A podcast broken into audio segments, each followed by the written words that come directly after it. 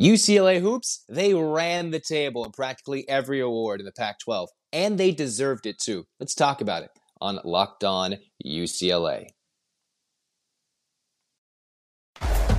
You are Locked On UCLA, your daily podcast on the UCLA Bruins, part of the Locked On Podcast Network, your team every day.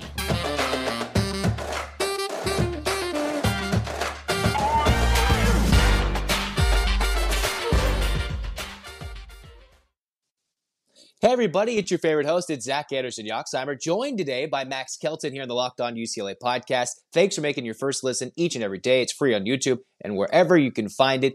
Thanks for making it, and just know that this episode's brought to you by FanDuel Sportsbook, the official sportsbook of Locked On. Make every moment more by visiting fanduel.com slash locked on today to get started. Max, glad to have you. Max is a D1 play-by-play broadcaster, and he does some games at UCLA, so he's pretty well in tuned with the Bruins. Max, glad to have you.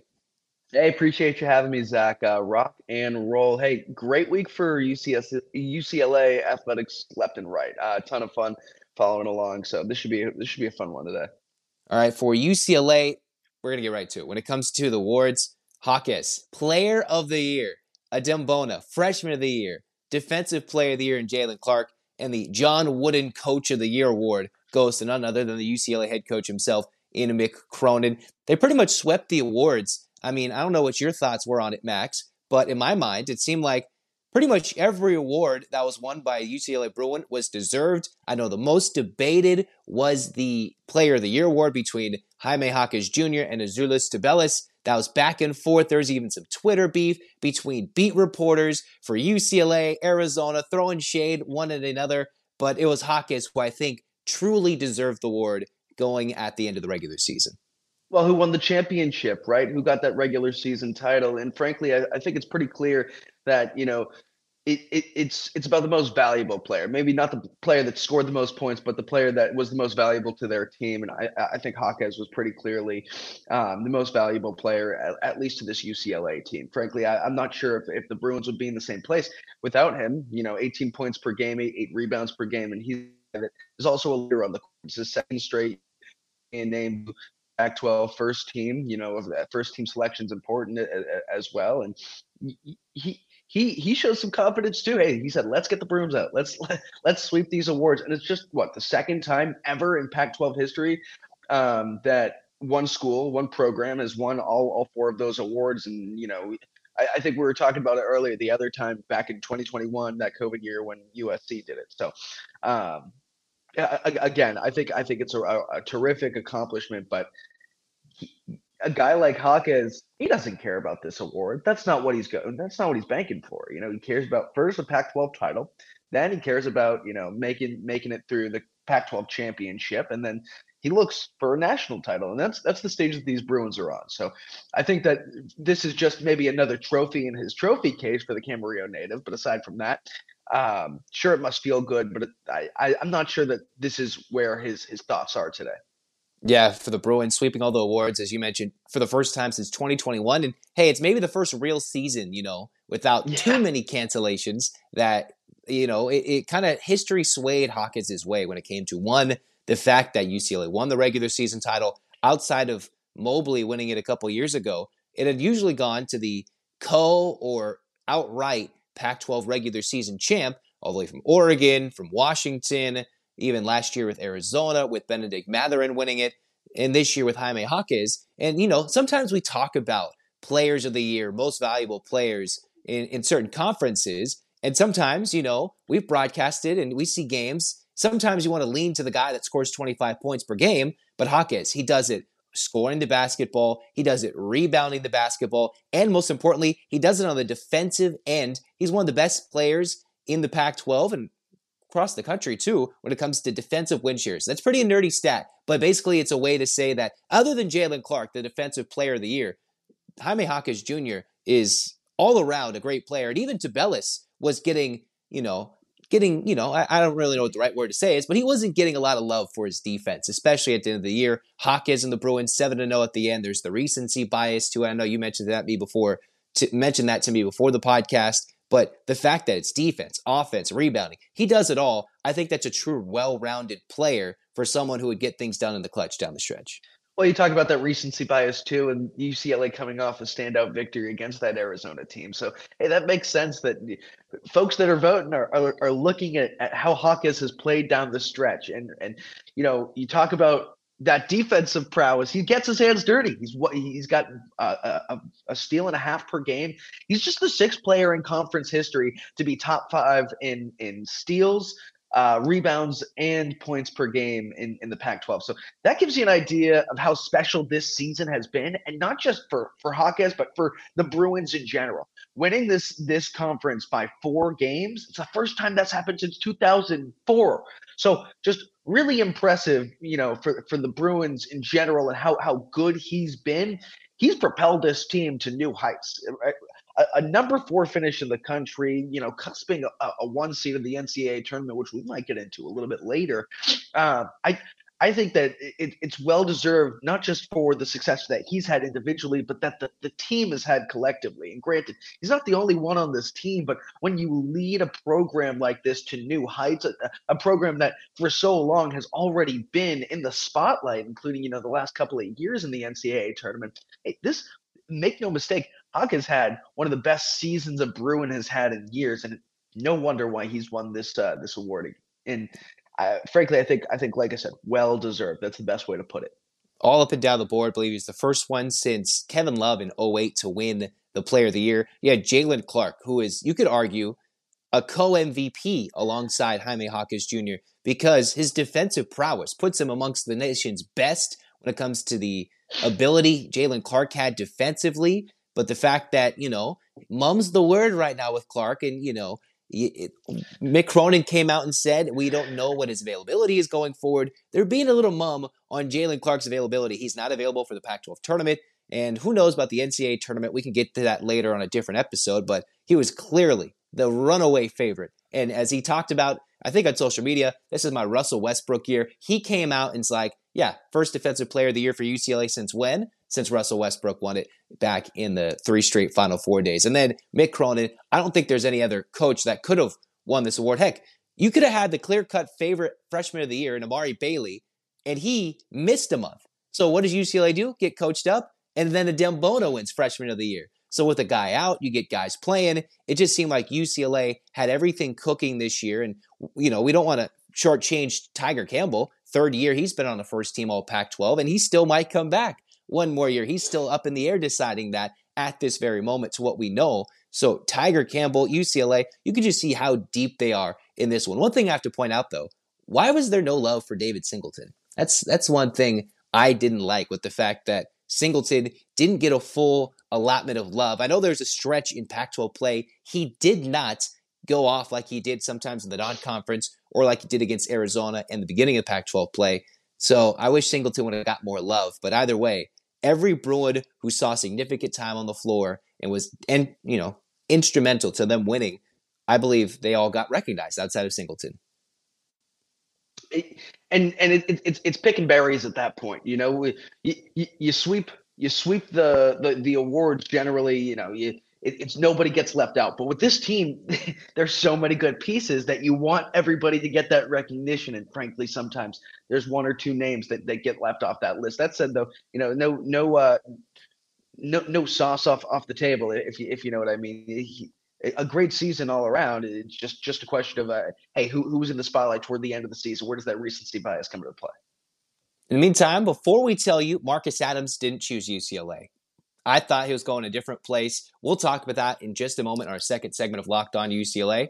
But we'll tell you about FanDuel because FanDuel Sportsbook is now, we're together with Locked On, eh, the number one sportsbook in America. They got no sweat first bet if you're a new customer, up to $1,000 back in bonus bets if your first bet doesn't win. So download the FanDuel Sportsbook app. It's safe, secure, and super easy to use. Plus, FanDuel even allows you to combine your bets Get a little crazy with that same game parlay. Go to fanduel.com slash locked on to learn more about the no sweat first bet. Again, see that if you're looking on YouTube, fanduel.com slash locked on. Make every moment more with FanDuel, an, especially, an official sports betting partner of the NBA and with us here at Locked On.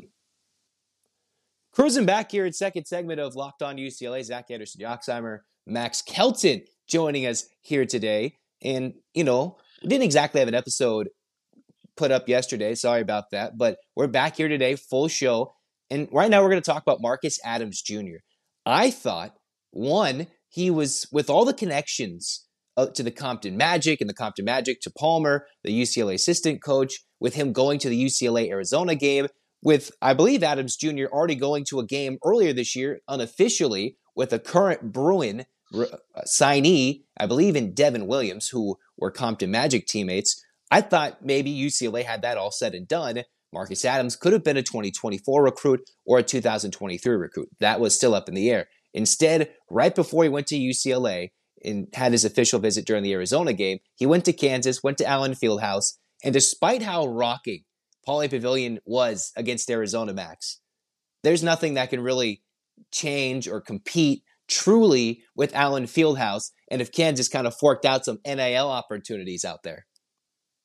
When Bill Self calls, you answer the phone a lot of the time. I mean, unless it's the he, FBI. Yeah. well, you know, he's hey, he's he's he's a good seller. He's a great recruiter, and you know, same same with Mick and and you know what Pauley looks like game day. But um, frankly, I, I think a lot of the time it's a toss up in the air, especially when you when it comes to these recruits and what what they're looking for. And a lot of it, I think, happens behind closed doors. What we don't see, you know, that that aspect of hey, what what's the selling point here?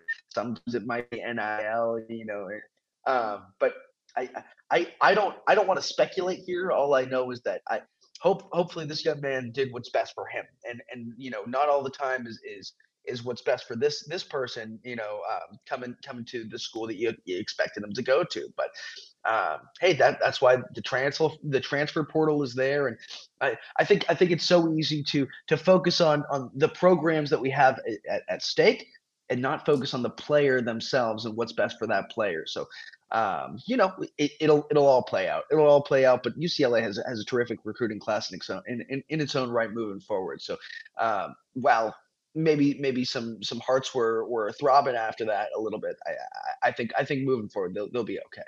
It was between Syracuse, UCLA, and Kansas, and you know still Marcus Adams Jr. is planning. He's technically a junior, but he's planning on playing AAU this upcoming season because he's already, I believe, 18 years old. Still in between getting credits and the ability to go from 2024 to the class of 2023. But you know, when Bill Self and Kansas NIL money comes through for basketball, you know, as much as UCLA wants to claim the blue blood, is we, we all love UCLA, you know, they do a little different things. That's why Bill Self has been reportedly in trouble, but never in trouble. They know what to do. And now that it's technically legal to find NIL opportunities, don't you think in Lawrence, Kansas, they're going to find a way? Oh, this is a guy we want. They're going to get him. And unfortunately, what Marcus Adams said, I believe to 24 7 Sports, he said, My official visit played a big role going to see how passionate they were. They said they wanted me, they needed me, the NIL opportunities he specifically cited, and simply the most important part a couple of Kansas guys, forwards, guys that he listed, are going to be leaving going to the NBA. And he says the ability to play right away is a possibility. So I think the opportunity either play right away in 2023, in this next season from 23 to 24, or in 24 to 25 is what really threw him in over the top. Maybe UCLA, you don't know what's coming up because they've got already three recruits in 23. It would have been the first four, 2024 commit, but there's a lot of many, there's plenty of misses in this class of 23 for UCLA this year from Holland. You have Collier. You've got Andre, I forget, you know, Stojakovic, his son. You had a lot of guys that had some connections and they kept going to different places, whether it be across town, whether it be up north to the Bay, going to Palo Alto, whether it be across the country. It's maybe not the most dynamic necessarily in terms of recruiting. I might disagree with you there, Max, but I think overall UCLA had an opportunity. I thought it was set and done, and I was kind of stunned when I saw, yeah, he commits to Kansas. And, you know, I thought he would commit to Kansas only if he was going to completely announce he could come in 23, and that didn't seem to be the case there. Well, you, you, not only that, you talk about the depth on this team this year, and then what, what what's moving forward next year, right? And and you even talked about how, how Tiger Campbell might might be returning. So hey, when when a player just doesn't have you know the the insurance, you know the backbone, it's like, hey, I'm I'm going to be playing next year, especially a, a kid of, of his caliber. Then, eh, frankly, like I said, going to the right place at the right time is really important in collegiate sports and far too often do we get coupled in with hey what what is my team doing? And and how did my team not not snag this young man? But you know the, the future is bright. You look at you look at a kid like amari bailey on this team you know he's gonna he's gonna be solid for years to come. And uh, well you, just, want, i guess the, the, debate there too is is he gonna stay the extra year? Is the Adem Bona yep. gonna stay? I think the yep. the talk was the class of 24 for the nba draft isn't that hyped. So do these guys stay an extra year? Bailey fully hone in, does UCLA get these guys all coming back and become a super team next year with Bailey, yeah. with Bona, guys who could be player of the year candidates? You have Campbell, who's a superstar general in terms of being a point guard on the floor. So just maybe those are things he saw and heard that we haven't been, you know, brought into, and we won't know about these freshmen and these guys who could leave until we see the tournament, right? Or the Pac 12 tournament. If they go on a big run, guys' stocks rise, and they generally go and they get a lot of money, even if they're ready or not. So we'll find out what that all means when it comes to Bailey and Bona and how much that maybe affected um, the likes of Marcus Adams Jr. And again, they already got a couple of forwards. Adams is more six eight small forward, and they already have two six ten guys coming in. So you just wonder if it was just a bit of a logjam for UCLA's 23 class or beyond, which would have been their first recruit. But speaking of looking forward, we're now going to transition into UCLA softball. And, you know, Max, you've broadcasted UCLA softball this year. You can tell me firsthand how Kelly Inouye Perez's team looks. And I'm not sure if you've seen them since they lost to Oklahoma, but they came out angry. I believe they played what in the Judi Garman recently. They just played Howard, Howard, excuse me, in the HBCU night in a close game for nothing. They won. Pretty much, they looked like the most dominant team in the country in terms of getting wins over good opponents, dominating Florida with that Megan Faraimo no hitter. But then a lot of close wins, and then it all collapsed one day against Oklahoma, yeah. where it just was like, wow, it could have gone, couldn't have gone any worse than that. That sucked, is basically what uh, Inouye Perez thought. So, what are your thoughts on the UCLA Bruins this year on the softball side? Well, it's it's really fun to watch this team. You know, any anytime you have a team that can swing the bat the way that they do, they are so well rounded top to bottom. You talk about Faraimo, she's right now the pitcher of the year. You know, in February she was incredible, just an absolute monster out there. Um, and this was a number one team in the country up until that that matchup against Oklahoma. I think that that's you know that's the focus there, right? They started at number two, had won 12 straight to open up the season, but they hadn't really played um, you know too many strong opponents prior to to that. They had played Florida State and a couple others, um, and then Oklahoma rolls you know rolls in. Hey, that's a team that last year won a national championship. They're going for the three-peat. And frankly, I think the only team that can give them a run for their money are, are the Bruins. And something is a Bruin in UCLA, East Easton Stadium. This is a program that has consistently shown prowess. And now with Maya Brady leading the way, you also talk about the freshmen who are who have been just very impressive. Woolery has been terrific. Uh, Grant, Megan Grant has been really good. You know, this is a team with top to bottom, one through nine, so much talent. And it's a question of every time they, they step out on, on onto the diamond, how are they going to show out? You talk about a, a kid like Kelli Godin, who has been so dominant as well as of late. Just there are so many good pieces on this team, and then you, you see how Megan Faraimo, when, when she steps into the circle, what she can do.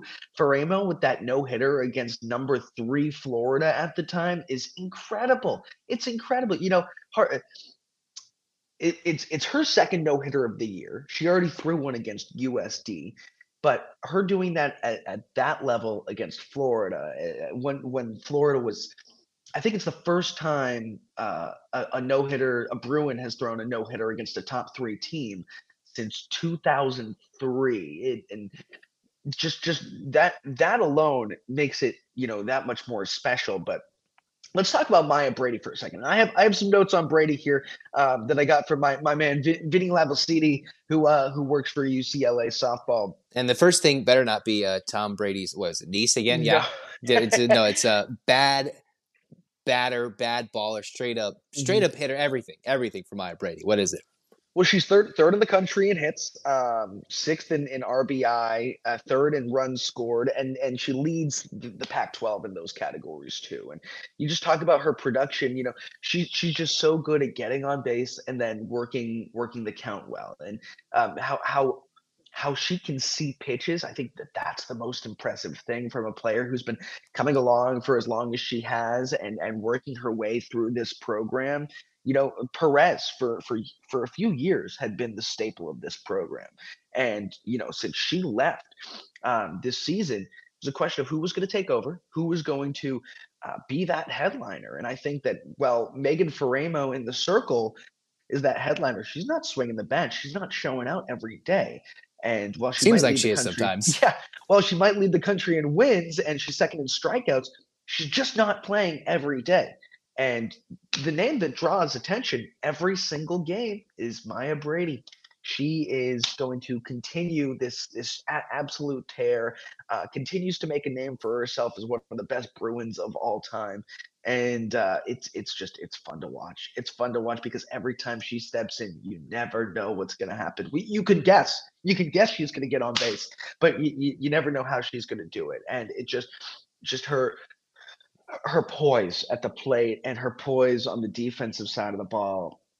One of those players that is just so much fun to watch. So hey, this UCLA softball team, they look they look solid as ever. Quickly, tell me, Max, who do you think is the most outstanding freshman right now so far in the season? I know it's a bit tough. Choose one and tell me why pretty quickly. Well, um, I think I think Megan Grant is is is that player. Um, yeah, I'm just I'm looking at my notes right here. She's she's 10th in the country in in RBI, um, leads all freshmen, and just just one of those players that like like I said, you know, a lot of the time you talk about a player it, it, at, at this level, the freshmen are actually really solid. They come in because nobody has tape on them, so nobody nobody's able to to you know pr- produce a a game plan, you know. And Megan Grant has been been that that kind of player. Um, yeah, it says Chef Megan. That's it's so funny how how Vinny does it. But um, yeah, she's she's just been she's been that player. She's been what they expected when they uh when they when they recruited her and and she's come in she has been a, a staple in the lineup and um, just has been able to to do some damage at the plate with runners in scoring position. So, you know, it, it, it, it's a luxury that the Bruins have to to be able to rely on a player who in her first year is able to do so much damage in crunch time when when they need it most you know and, and grant's been that player. She's been that player. So um, for me what while it's between her and jordan Woolery, i'll go i'll go with grant but hey it's close i'll tell you that much. Well that's that's some great thoughts. We'll learn and we'll talk about it later on you know when you come back on the show because we're, we're going to have max kelton back. We're going to have all day kelt back on this podcast for sure because got to talk softball. We'll be talking other sports as well. We'll have more updates here on Locked On UCLA because, hey, it's March Madness. We're getting crazy. We're getting mad. And we are having some fun. So thanks for tuning in to this episode of Locked On UCLA. For Max, I'm Zach Anderson Yoxsimer saying, all right, go check out Locked On college basketball. Make that your second listen. It's a good podcast to get yourself build up and get your bracket ready for the mar- for everything when it comes to you know craziness in terms of basketball, upsets, Cinderellas, everything in between. So UCLA fans, stay tuned for that. And yes, we will divulge into UCLA's first their number one seed Pac-12, Jalen Clark. What is going on? Is this a scheme? We will talk about that coming up in our next episode. In the meantime, as always, UCLA fans, Get your hands up. Eight clap time, baby. And one, two, three, four, five, six, seven, eight. You see, LA, UCLA, fight, fight, fight. This has been Locked On UCLA. Go Bruins.